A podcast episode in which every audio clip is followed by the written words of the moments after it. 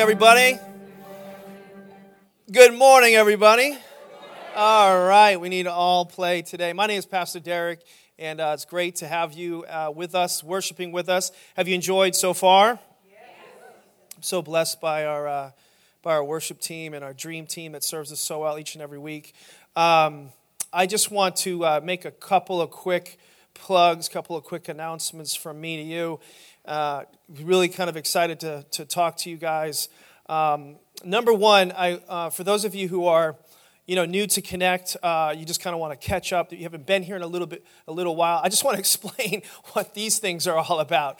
All right, we are not having a cheerleading competition here after church, so uh, don't be alarmed. Uh, go Connect. Um,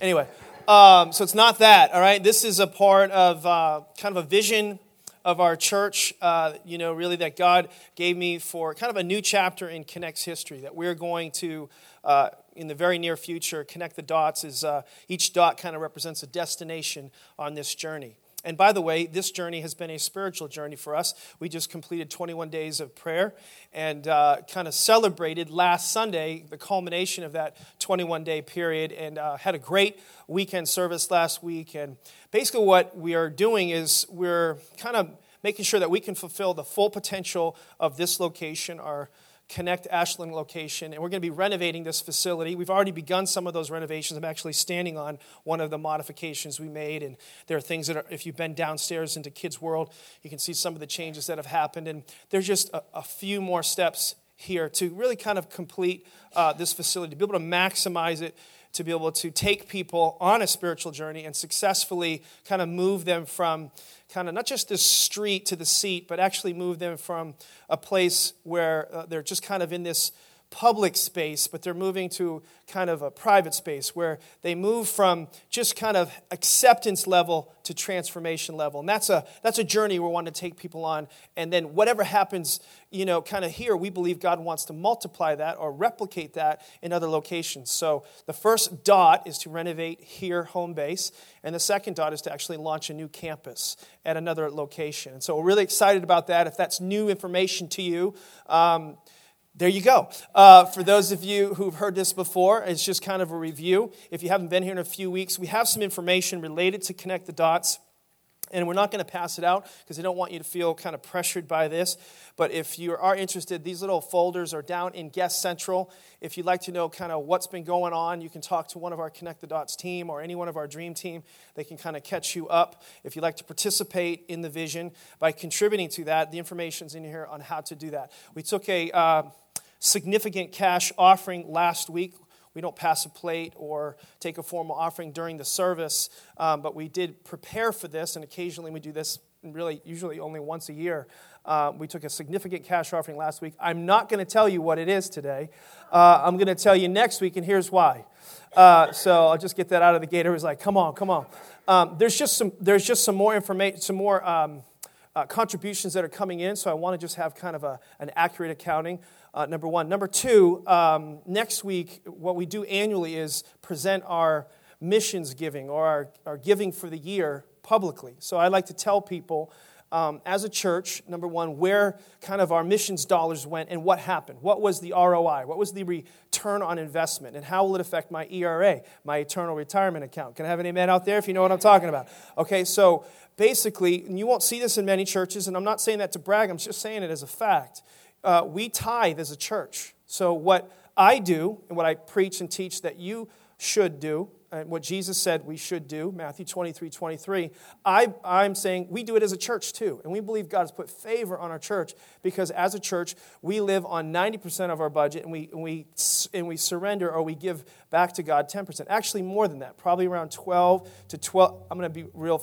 real, show you how much. 12.7% of our budget is projected to be given this year in 2013. And so I'm going to show you what happened with that. And so we're going to have video footage from some of our major missions partners and some data to be able to present to you next week so you can see what happened when people who faithfully gave tithes and offerings, what we did last year. Then I'm going to bundle that with what we've, what we've just brought in, which I just want to say was significant uh, last week and what um, contributions um, uh, planned giving and what uh, commitments were made over the next two years was significant. So I'm very proud of our church. Uh, amazing church. You guys are the best church to pastor on the planet, and I'm so proud of you. So I can't wait to show you that. But what I want to do is just point out kind of a contrast. Look what happened last year with our tithes and offerings. But can you imagine what's going to happen this year with our sacrificial giving, which is above that? Amen. And I just want to present that at the same time. So can you hang on another week with me? Okay. No, oh, nobody can do that. But anyway, I like to have a yes or an amen out there. So that's what's going to happen. And then I also wanted to bring one more announcement before I present our special guest this morning. Uh, I've been waiting for this for a while. I made a faith commitment. Uh, there's uh, one of our missions partners is One Hope. Everybody familiar with One Hope? Anybody out there? Okay, these are one of our missions partners. Their mission is to get every child on the planet the Word of God. And they have uh, 98 million kids they've given the Word of God to on, on, on the earth in their ministry, 40 year ministry. Um, they just partnered with YouVersion which you guys, many of you, how many use YouVersion in services to look up your worship guide? Some of you already have it up and ready to go and take notes and follow along. Um, YouVersion and One Hope have partnered together, and what they've discovered is that kids from the ages of 6 to 12 will not read YouVersion. They won't read the text, they won't read the scriptures, but they will watch them. They will watch these meta narratives, basically. And so One Hope created these uh, initially 10 meta narratives, these stories, these video stories and eventually they're going to do 40, which will take a, stu- a student or a young person ages 6 to 12 throughout the entire Bible in 40 stories. There are 250 million kids worldwide who have access, regardless of where they're from, to the internet. And so they may not have food on the table, but they probably have an iPhone somewhere nearby.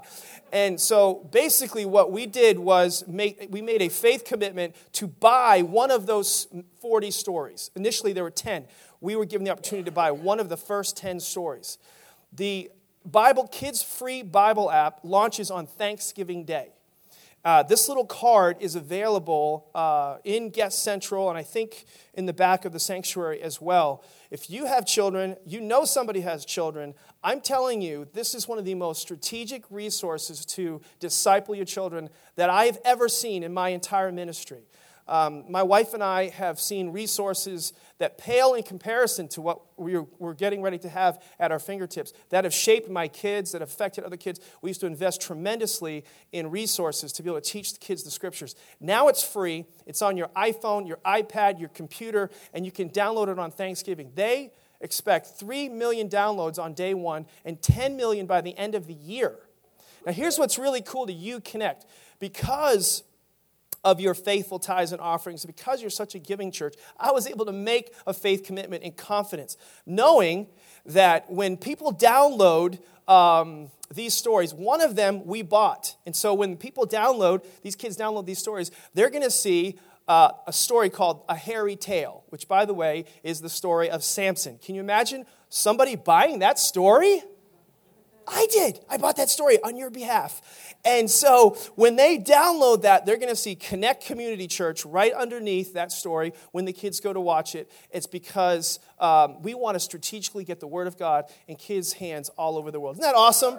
And so that's coming up. Please pump it up. Get your cards. Tell everybody about it. Kids World is so excited downstairs. I think I'm going to do a little lesson on Samson downstairs in Kids Church or something like that. And, and, uh, but give this stuff away. Really, really pumped about that. Now, uh, I want you to do me a favor. Will you stand to your feet? Because we have a, a, a pastor who's in our midst who I love with all my heart. He's one of the most important people in my life. I consider him my little brother, uh, my disciple, uh, one of my closest friends in life. And he's your pastor, not just mine. And so, would you just give it up for Pastor Deej as he comes to bring the word this morning? Amen? Amen.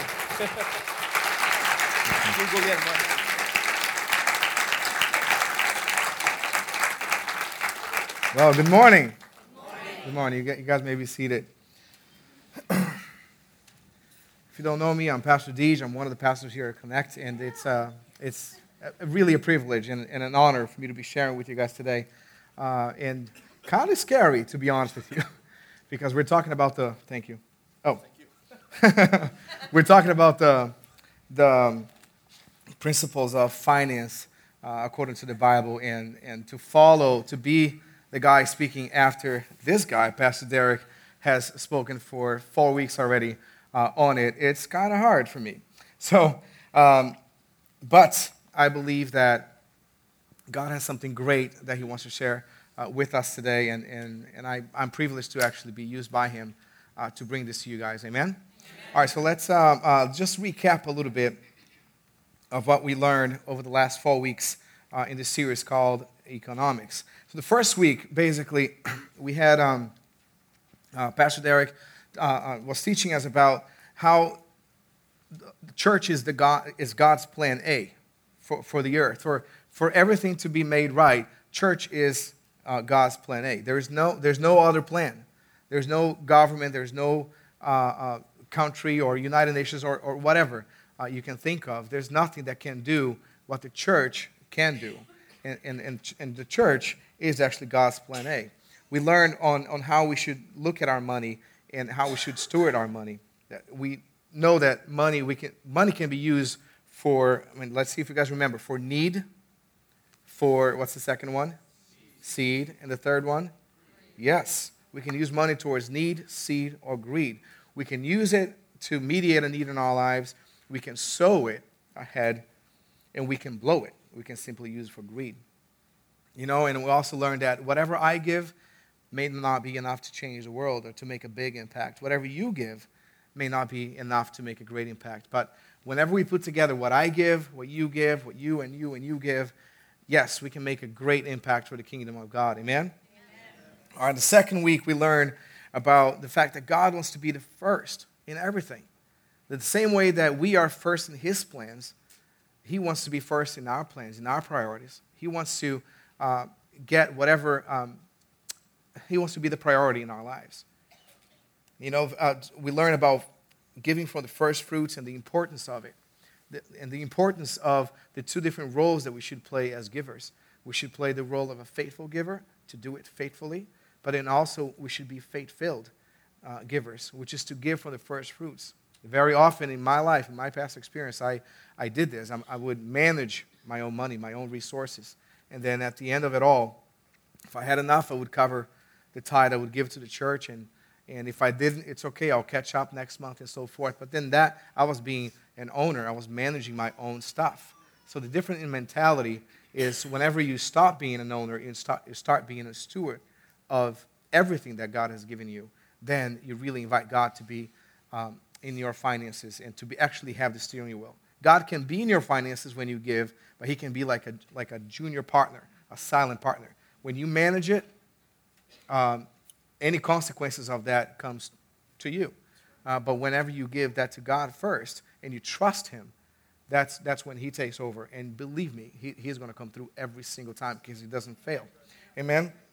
Uh, this, the third week, we learned about the three levels of giving. You know, the, the shoulda, coulda, woulda message. You know, what we should do according to the Bible, what we sh- um, could do, which really taps into the sacrificial realm of giving. And then what we would do, which is totally out in the faith zone, what we would do if we could, if we had the resources. In the fourth week, we talked about the condition of your heart uh, when you give, which is really important.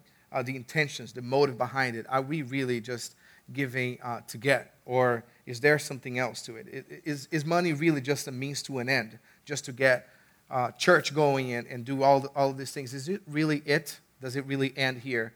No, money is not just a, um, a means we can uh, use, a means to an end, but it actually is a means to be sent, to be sent ahead. So if you want to learn more about the eternal impact and significance of what we do as a church, then I really encourage you to listen to this message.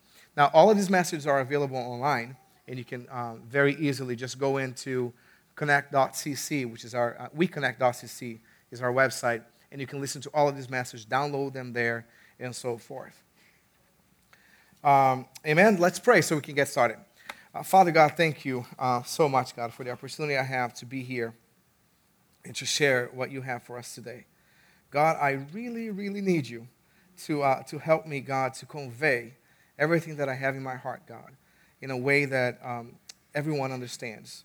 And Lord, I pray, God, that you, made, that you make my words your words, and that, like your word says, Lord, Lord, that your word never comes back void. And I pray, God, that everything that I say here today, Lord, finds dwelling in our hearts, and that not only it challenges us to grow, but also makes us um, change. Just change our hearts, Lord, and to grow one step closer to you. In Jesus' name. Amen. Amen. All right, so today we're going to be talking about uh, the secret to receiving, the secret to being blessed. Now, first, before I start, let's take a quick look at this video. It's going to pop up on the screen in any moment.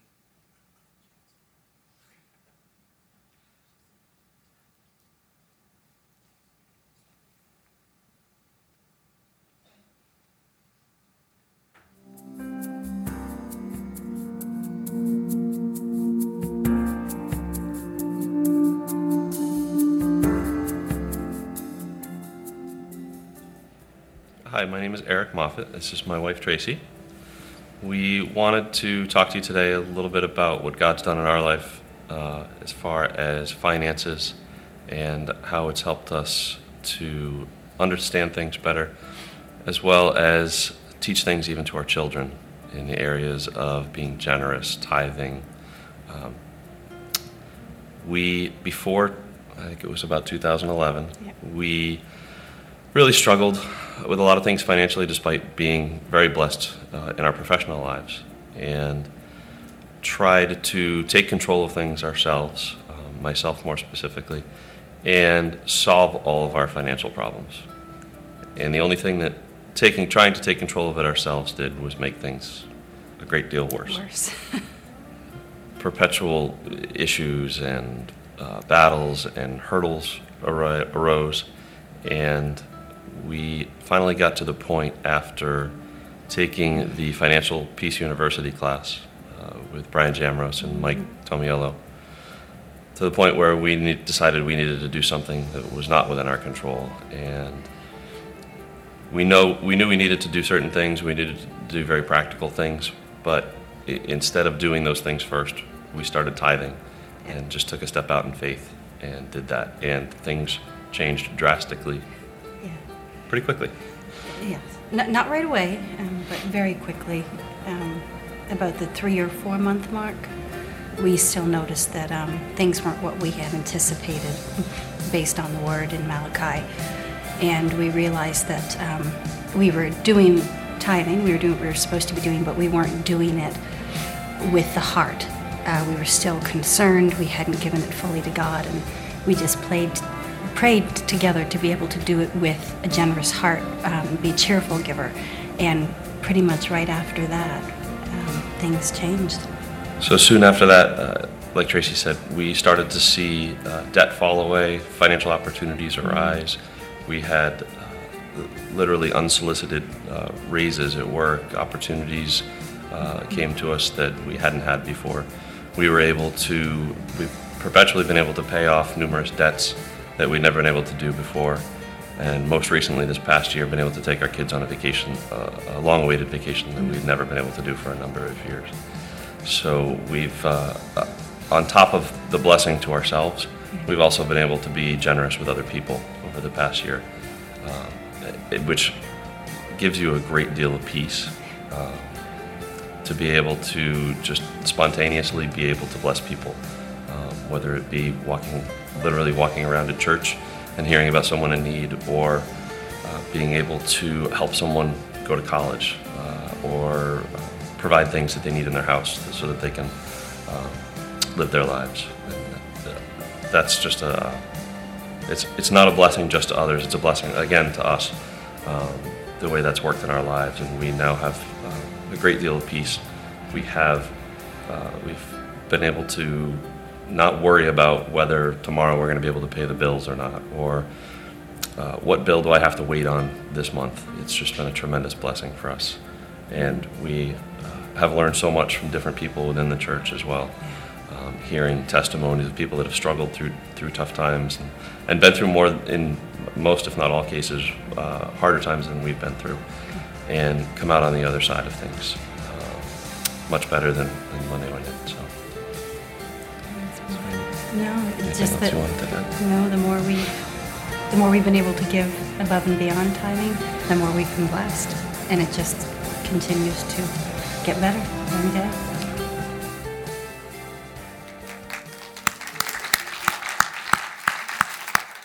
Now, all, all throughout the series, we, we've heard and we've seen uh, testimonies about uh, from people that are actually doing it right and experiencing uh, what God has for them and, and the, pro- the, the, prosperity that we read in the Bible that, that, that, we want to have, the financial peace that we can have uh, from the Bible. So we see this um, uh, with the stories that we've seen in, in this series.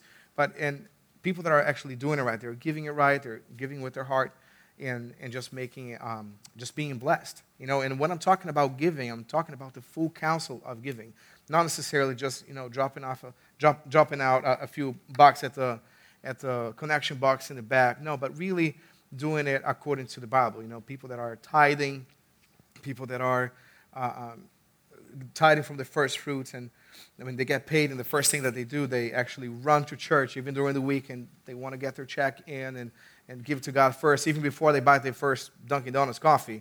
Uh, they, but they want to do it right, and, and they are so preoccupied with doing it right. Um, but then again, they are um, experiencing what God has for them because they're doing it right. Because they're doing it right. So I'm talking about these people, but then all of us, all the rest of us, we may be asking ourselves right now, but what about me? What about me?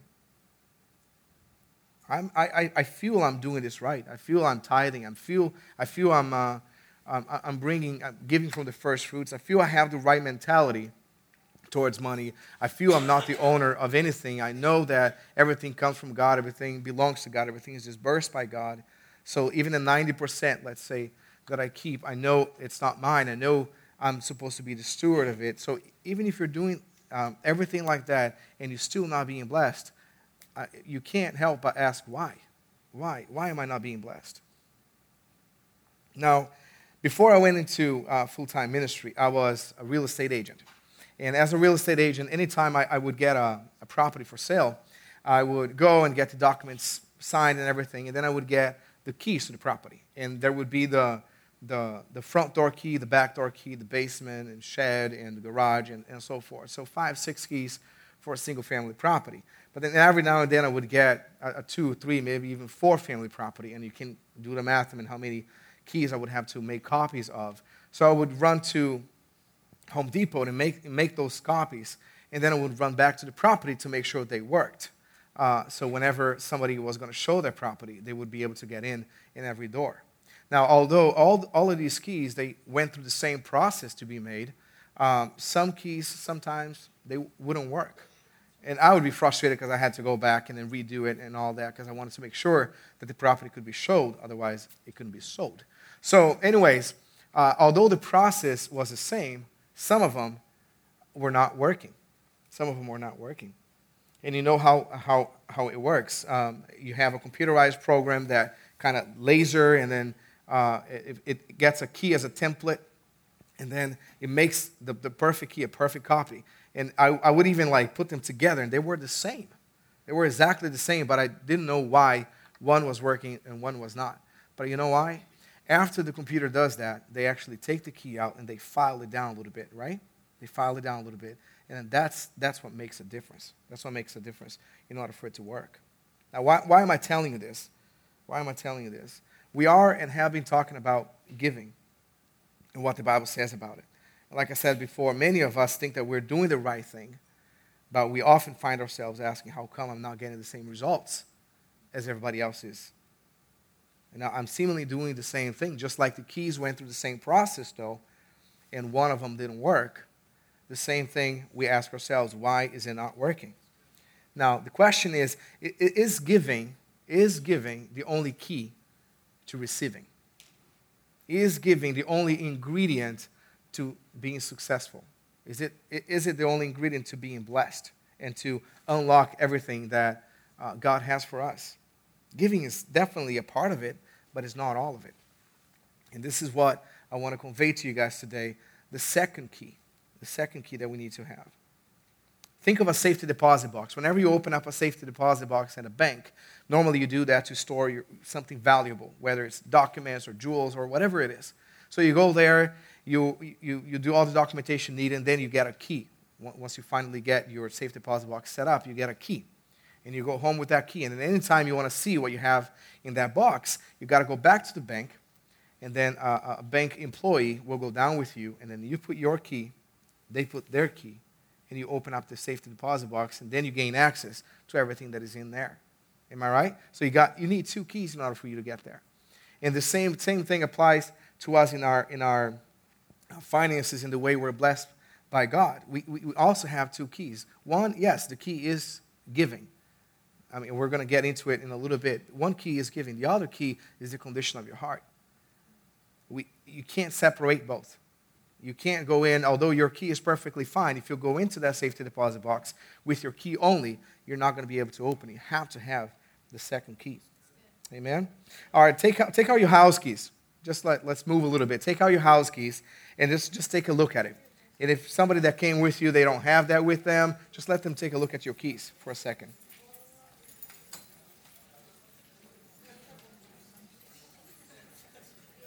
You can notice that they are all very similar. You have the, the, the bigger part in the back, that's where you apply a little bit of torque in order for you to lock or unlock any kind of door. And then you have the blade, which is the longer part. And on that blade, you have the different little indentations. We call it teeth.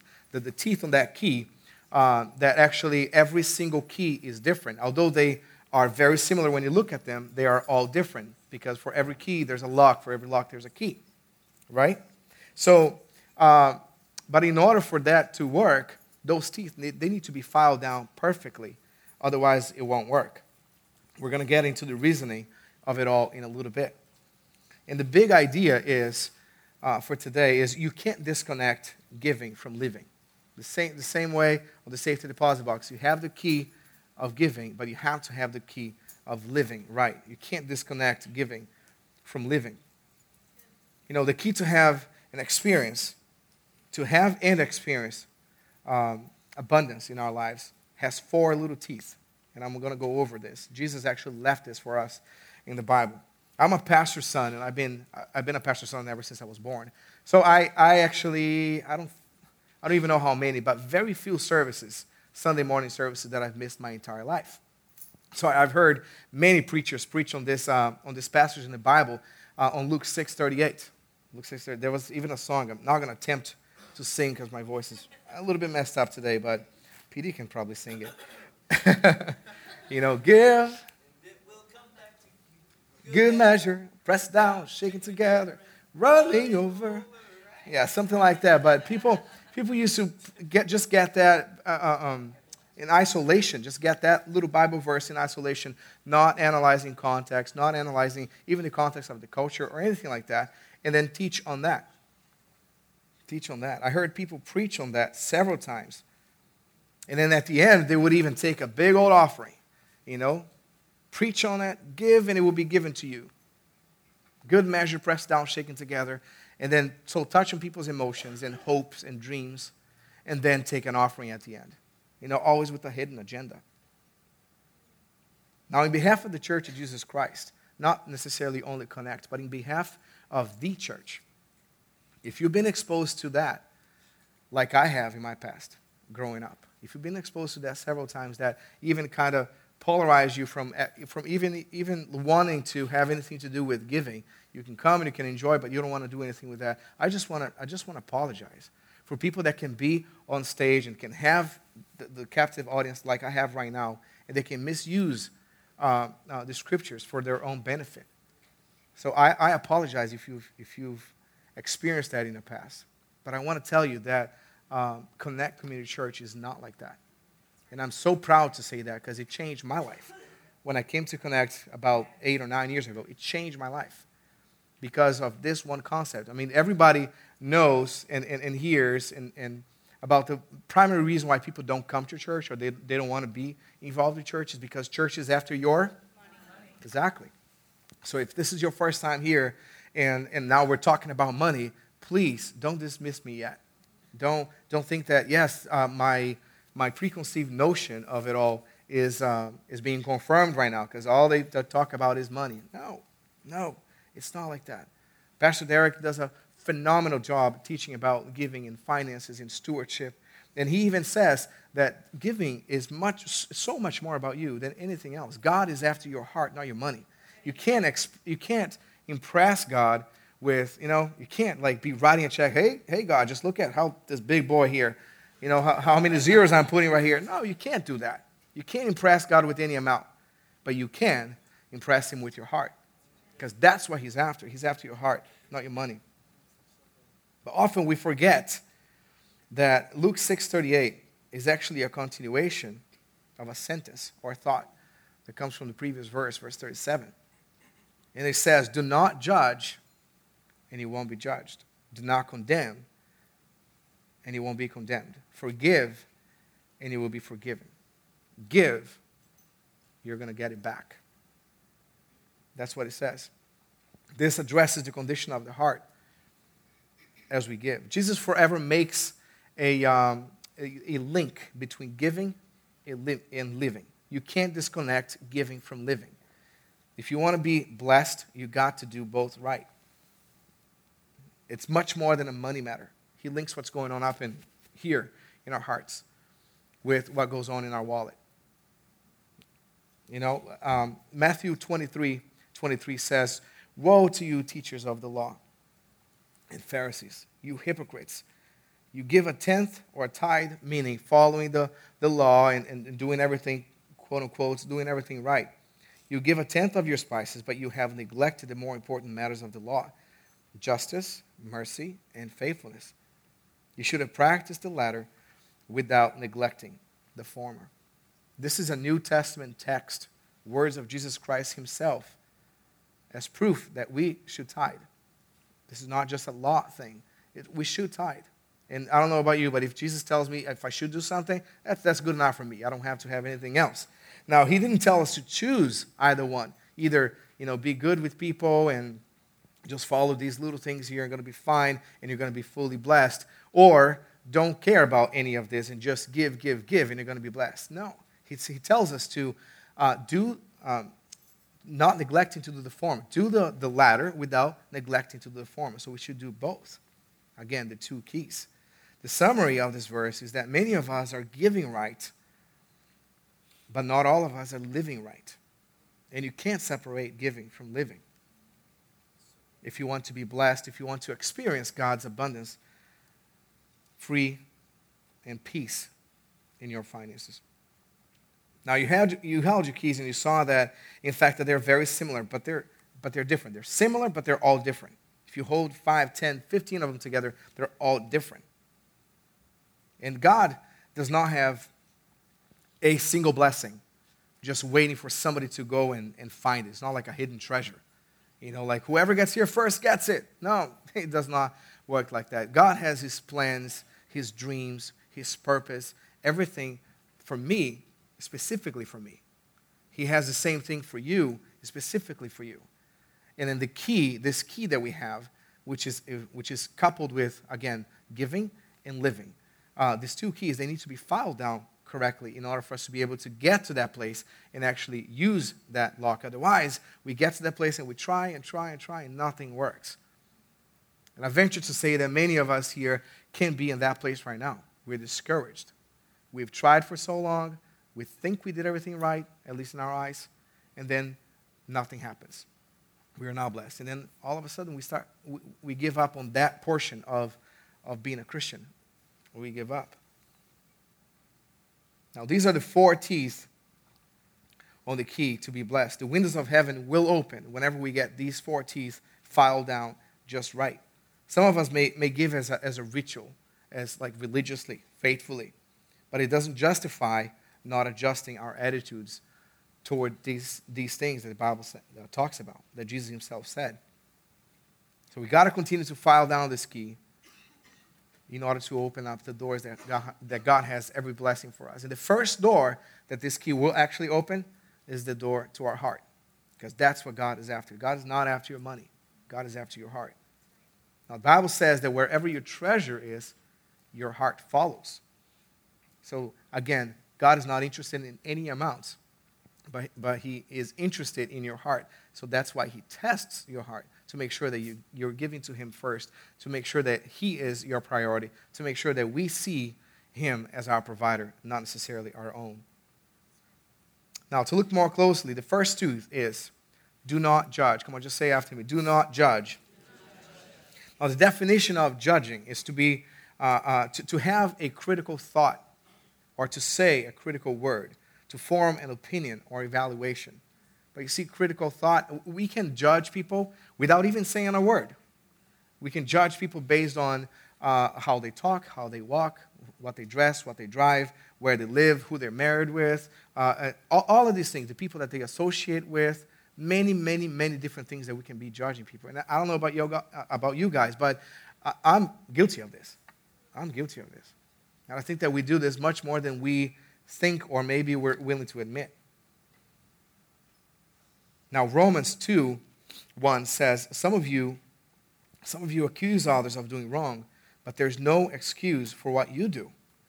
When you judge others, you condemn yourselves because you are guilty of doing the very same things. The very same things. What happens is that whenever we're so preoccupied and we take our time actually to do this, to analyze everybody else's business, we forget our own. And sometimes we're falling so much uh, uh, uh behind that we can't even see it anymore. We just get blinded by the obsession of, of looking at something else, of, of dealing with somebody else's problems, and we forget or neglect our own. Jesus is teaching us about four commands followed by uh, uh, promises. You know, it says, do not judge, and you won't be judged. But if you, the opposite is also true. If you judge, you will be judged. And the same thing happens for the next three, um, three commands. Now, I'm the youngest of my house and uh, uh, we, we're uh, three kids. I'm the youngest one. And I, and I used to hate when I was growing up when my brother and my sister, they would correct me. And they would make fun of things that I was doing. I, I would try to do something that they were doing, but of course, I wasn't necessarily as successful because they were older. They were either stronger or taller. I mean, that's easy. Even today, they're taller. Uh, but, so I'm not that tall. But, uh, anyways, it was easy for them to find things to correct me. And I used to really hate it. And then, until finally my parents would kind of step in and they would say, Hey, Danny, Danny is my, my older brother. Hey, Danny, just, just lay low, man. I got this. I'm the parent. I can, I can handle Deej. You don't have to, to be playing the, the dad right here. I, I got this. Danielle, the same thing. You don't have to be criticizing him. Let me, I'll handle him. I'll teach him on how to do things. And of course, while all of that interaction was going on, I would try to get away. But it never really worked. I mean, I, they always caught up with me in the next five minutes. But you can't blame a man for trying. So, anyways, I always try to get away, but they don't necessarily work. Now, I think that God often uh, thinks the same, does the same thing with us. Sometimes we are so preoccupied on trying to correct or trying to uh, uh, uh lay the law to someone that God wants to call our attention to say, hey, Deej, stop, man. I got this. I'm the parent. I'm the parent. You, you don't have to worry about this. I'll correct this issue. I'll, I'll handle this problem. I can handle this person. You don't have to do it. You don't have to do it. You're still with me? Now, James, James 5 9 says, Do not grumble, which is to be critical, to judge. Do not grumble against one another, or you will be judged the Bible is replete with the notion, like Pastor Ernie says, uh, it, with the consequences of judging. It's really important. And again, I'm telling you all of this because I want you to have this key filed down correctly. So when you get to the place where you can actually unlock it, it actually works. Now, the second tooth on this key is do not condemn. Come let's say do not condemn. To condemn someone, it means to sentence somebody. It means to sen- sentence them. It means that we hope they get what's coming for them. We hope they get what's coming for them. This is worse than judgment. Worse than, worse than judgment. And that happens a lot. I, I'm, again, I'm guilty of this. this I'm, maybe I'm preaching this more to me than anyone else, but I'm guilty of this. You know, condemning is when we hope somebody suffers the consequences for whatever it is that they're doing. For whatever it is that they're doing. This is really bad. Have you ever thought something like this? Like, I hope he gets what's coming to him. I hope, I hope he suffers the consequences. I hope he pays for this. I hope he gets caught so badly. You know, I have. It's, it's pretty bad.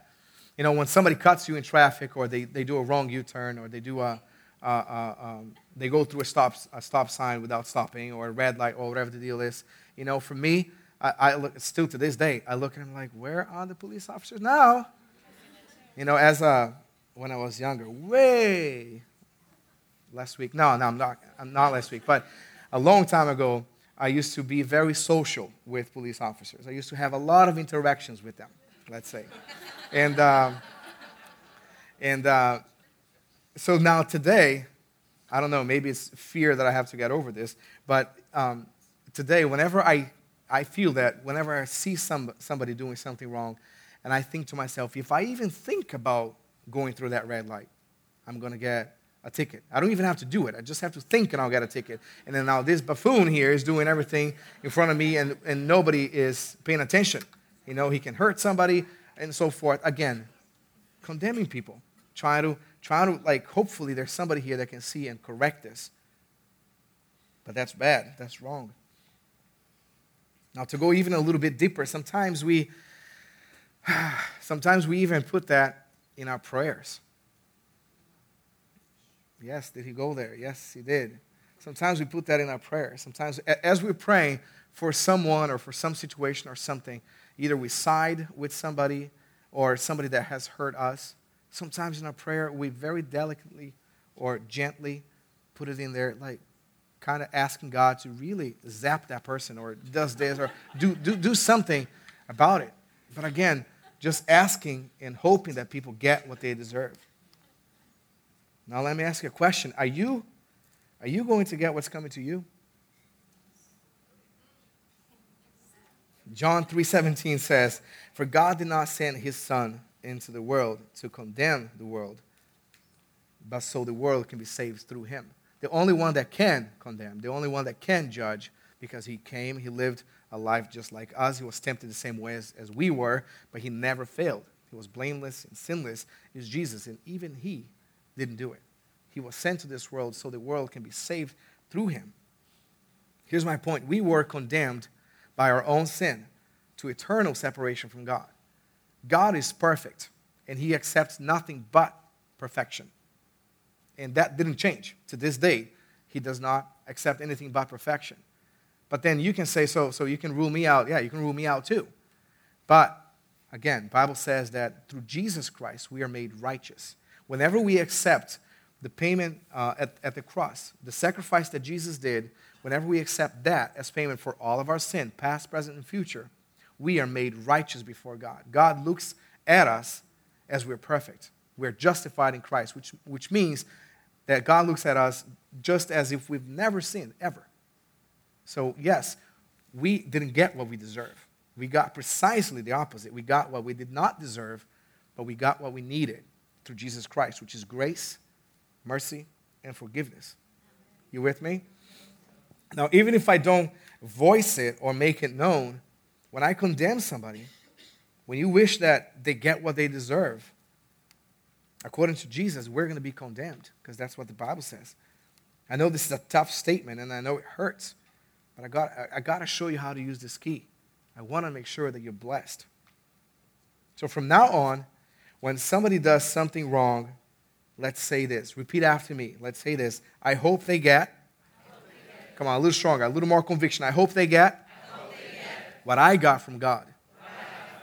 I hope they get what I got from God. Amen. And that, that is grace, mercy, and forgiveness. Now, the third tooth on this key is to forgive. To forgive. Forgive means to release somebody that offended you, to release somebody that has hurt you, or somebody that you loved, has hurt somebody that you loved.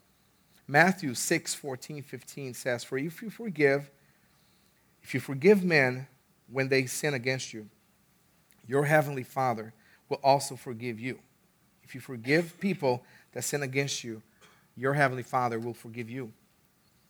Now, what's amazing and interesting about this is that sometimes we have a hard time believing that, or maybe we have a hard time giving it the right importance to this verse, even as Christians. And this is really not a salvation issue, this is more of a um, being in bondage as a believer issue. Can we be a believer? Can we accept Christ as our Savior and still live in bondage? Yes, we can. we can be blinded by the enemy in many, in many things.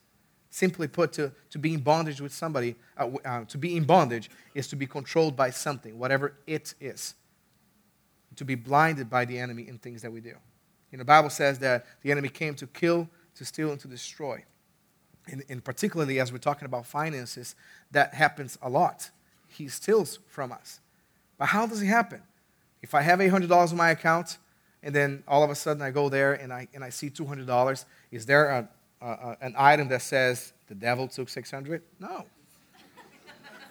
that would be simple. I worked at a bank, by the way, and believe me, many people try to find where the, the money went. But if you, if you get your bank account and you account for every single dollar you spend, you're going to find every penny that you spend. But sometimes when we live in bondage, we don't see it. We have a justification for everything that we do, and we don't see our money just, just disappearing. And that's how the devil works in a deceitful way. In a deceitful way. So, in other words, we can't experience the abundance and the blessing that God has for us if we don't forgive others, if we don't release others of offenses. One time, Jesus tells a story about a guy that used to owe uh, 10,000 talents back then, which, if you translate to today's economy, uh, it's, it's about $52 million. So I don't know about you, but $52 million in that, that scares me a little bit. But so the guy owed $52 million, and the king summoned him to, uh, to, be, um, um, to go into his courts. And then he was asking uh, this guy to pay back, and he didn't have any money to pay back. So the king ordered his officials to put him in jail. You're going you're to go to jail, going to be tortured until you're able to pay this all back. Now, when that was happening, the guy broke down and he started crying and asking for mercy. And the Bible says that the king showed mercy. The king felt compassion about, uh, uh, towards this guy, and he forgave the debt. $52 million forgiven. I don't know about you guys, but if I, if I went downstairs, I mean, if I, if I left the, the king's palace with $52 million off my shoulders, I would be dancing, jumping, singing, hugging people for no reason, people I don't know. I would be so happy. And I believe that the guy was happy when, when he left, but he quickly forgot what he received the grace and the forgiveness and the mercy that he received. Because the Bible says, goes on to tell his story, that he found another fellow guy, another, another fellow servant that owed him $44. $44 versus $52 million. $44, you get five or six Big Macs. $52 million, you, you buy 50 franchises on McDonald's. You see the difference there? So he finds this guy of, that owed him $44. And he starts really giving him a hard time, trying to collect that $44. See how quickly he forgot the mercy that he received? He wasn't extending that to anyone else. Now, that's very significant for how it relates to us. It doesn't matter how big you think that um, somebody else's offenses towards you is. When, when you look back and see how many offenses you have uh, against God, and God forgave it all. God forgave it all. So let's, let's be forgiving. Now, the, the, it goes on to say the master found out about this. So the king found out that the guy was giving uh, um, his other um, fellow servant a hard time for $44. And it says in Matthew 18 34, it says, In the anger, his master turned him over to the jailers to be tortured until he should pay back all that he owed.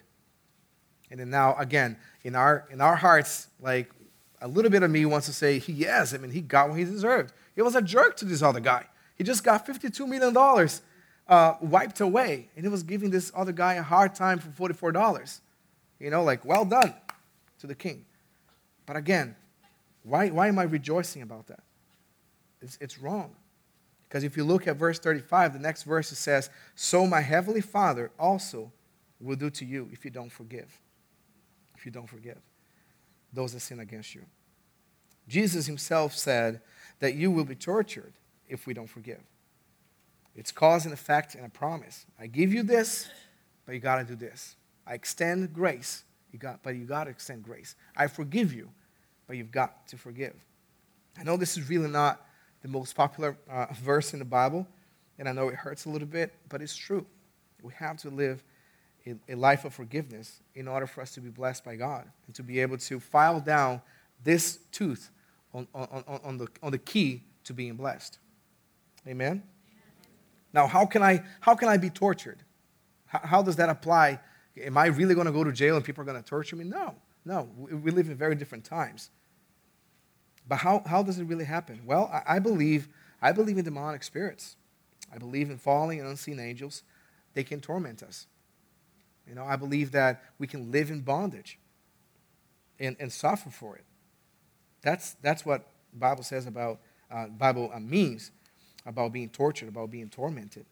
But even if you don't believe in any of that, the Bible says that we're going to be tortured. So whatever version of being tortured that you think, it can't be good. Am I right? I, I mean, why, why would you want that? It can't be good. It's like, it's like the bill collectors. You know, bill collectors that call every single day. Back a few years ago, I made some uh, bad decisions um, that kind of led me to a place where I was receiving phone calls from these uh, people called collectors. And, uh, and I had one specific that would call me three times a day. You know, he would call me more than my wife did. You know, every single morning I got a good morning call. And then uh, during lunch I would get another call. And then right before bedtime, another call. You know, I almost became friends with the guy, invite him over. So come, come and see me, and I can't pay you. But still, uh, you know, that although it's funny and I laugh about it now, but w- when I was going through it, it, it was tormenting. You know, it was that, that thing like always following me. That's just one of the many ways that we can be tormented if we're not, if we're, if we're giving, but we're not living right. So you can't disconnect giving from living. Now, my last point is the fourth tooth in this all is, is to give. Give and then receive. So like Luke 6:38 says, "Give and it will be given to you. A good measure pressed down, shaken together, running over will be poured into your lap. For with the same measure you use, it will be measured to you." And like I said before, this scripture is often misused. It's often preached wrong. Preachers often abuse this, communicating that God is some kind of a deal maker. You know, like whenever you're gonna you're gonna reach for your wallet to give whatever it is amount that you want to give. It's like God is, hey, come, come over here. Come over here. If you give this much, like open up a jacket, if you give this much right here, you can pick one of these. If you give this much, I'll give you this much back. You know, God does not work like that. God does not work like that. Or, or uh, you know what? If you act now, you get all of this. But if you call within the next 30 minutes, we do- we're going to double your order. And free shipping and handling. Now, uh, you know, God does not, God is not an infomercial. God does not work like that. God is not after your money. God is after your heart. Here's what he's saying. If you let me change your heart, if you stop judging, condemning, and if you start to forgive, and then you give with the right heart, there's great reward for that. He's simply saying these are the facts of life. If you give and live this way, you can be free from judgment, condemnation, tormenting, and you can be blessed in abundance. Let's stand on our feet as I conclude. Now, if you don't think you're, you're blessed this way, you have to ask yourself, what area of my life is God speaking about? What areas in this key in my living? So I got the giving part right if, you, if you're giving but I'm still not being blessed? What areas, which one of the teeth, or which ones of the teeth in this key do I need to do some work? Do I, do I need to ask the Holy Spirit to actually file it down a little bit more? He's definitely trying to get your attention today. Now, everybody, let's just bow our heads, close our eyes. Let's just give everybody next to you a little bit of privacy. Matthew 10, verse 8 says, Freely you have received, freely give. And here's what it means people, people that freely give, people who don't freely give, people who, feel they can't give forgiveness, people who can't give grace, give uh, or extend mercy to, towards other people, people who don't give money or whatever it is that, that they hold on to are people who don't believe that they have freely received. It all goes back to the beginning of this message and what God did. If you don't understand grace, what Jesus did for you, what Jesus freely gave to you, then you don't understand giving. If you don't understand mercy, then you don't understand forgiving. If you feel in any way, shape, or form, you, you, you, you feel the need to earn forgiveness from God, then you will try to make others earn from forgiveness from you. You can't freely extend it because you feel that you never received it, that you have to earn it. But if you know that you got everything from God free, then you're able to freely give. And my question to you is what area of your life needs to be filed down by the Holy Spirit today? Now, you might be here and you might uh, not even know what the Holy Spirit, bondage, grace, salvation, all of these terms are. Let me quickly explain it to you. The Bible says that where the Spirit of the Lord is, there's freedom. When we accept grace, when we accept the sacrifice at the cross as payment for all of our sin, past, present, and future, and we acknowledge that He is the Son of God who came to this earth, lived among us, sinless, blameless, we are then saved. We're made righteous before God through Jesus Christ. When that happens, we receive the Holy Spirit, the Spirit of God. We can then live in freedom. We have freedom not to sin. We have freedom to get rid of all the junk that, we're, that we've been carrying around for so long. We have freedom to get out of bondage. Now, maybe, maybe you haven't done this before. Maybe you haven't uh, surrendered uh, your will, surrender your life to Jesus Christ before. Maybe you've never invited Him into your situation. Maybe you're tired today from all the kicking and screaming and, and trying to get by, and, and, and, and it seems that nothing goes your way.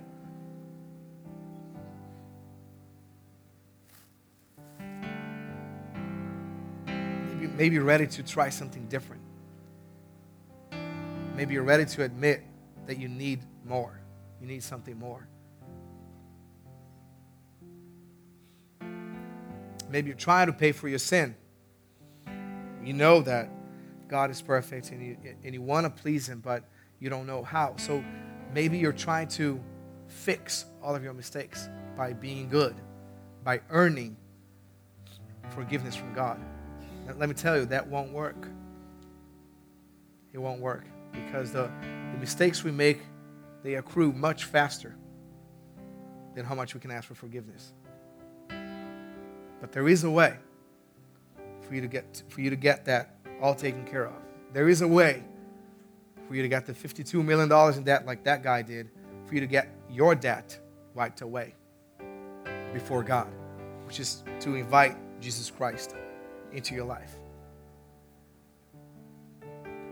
Now, if this is you, if, if you want to give God a shot, if you want to uh, if you want to make a decision today to invite Jesus into your heart, I promise I'm not going to embarrass you. I'm not going to ask you to come to the front.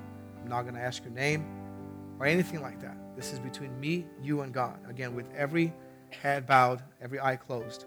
Between me, you, and God. If that's you today, please boldly just raise your hand and look me in the eye. See that hand in the back. I see that hand. Thank you. Praise the Lord. Anyone else? Thank you. Thank you. I see that hand. Amen. All right, church. So let's let's just pray pray with me. Just repeat with me. Now, for those of you who lift up your hands, this prayer won't save you. The prayer itself won't save you, but believing in it as you say it will. Amen. So just repeat after me. Say, Jesus, thank you for coming to my rescue. Thank you for your sacrifice. Thank you for paying all my debt, all my sin.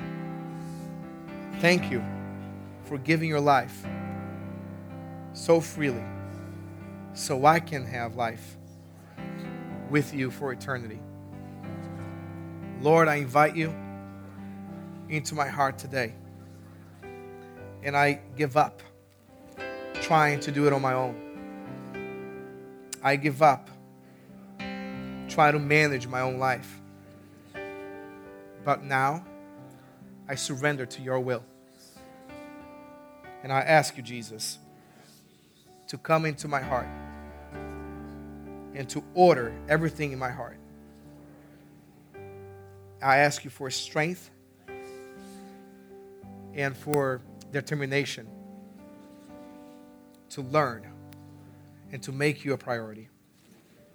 In Jesus' name. In Jesus' name. Amen. Now, there, there, there's a, another, a second group of people here today. And I'm not even going to ask you to raise your hand because I, I believe that that applies to probably all of us. I think that all of us, we, we have, we have some work to do, one of these areas, if not all of them. If not all of them. So I just want to pray for, for you guys and for, for me too, as well. Amen. Let, us just pray. Father God, thank you, God, for thank you for your word. Thank you for being so revealing, God, and just giving us, God, the instructions to get to uh, where you want us to be. Thank you, Lord, for for just giving us, God, the key to being blessed.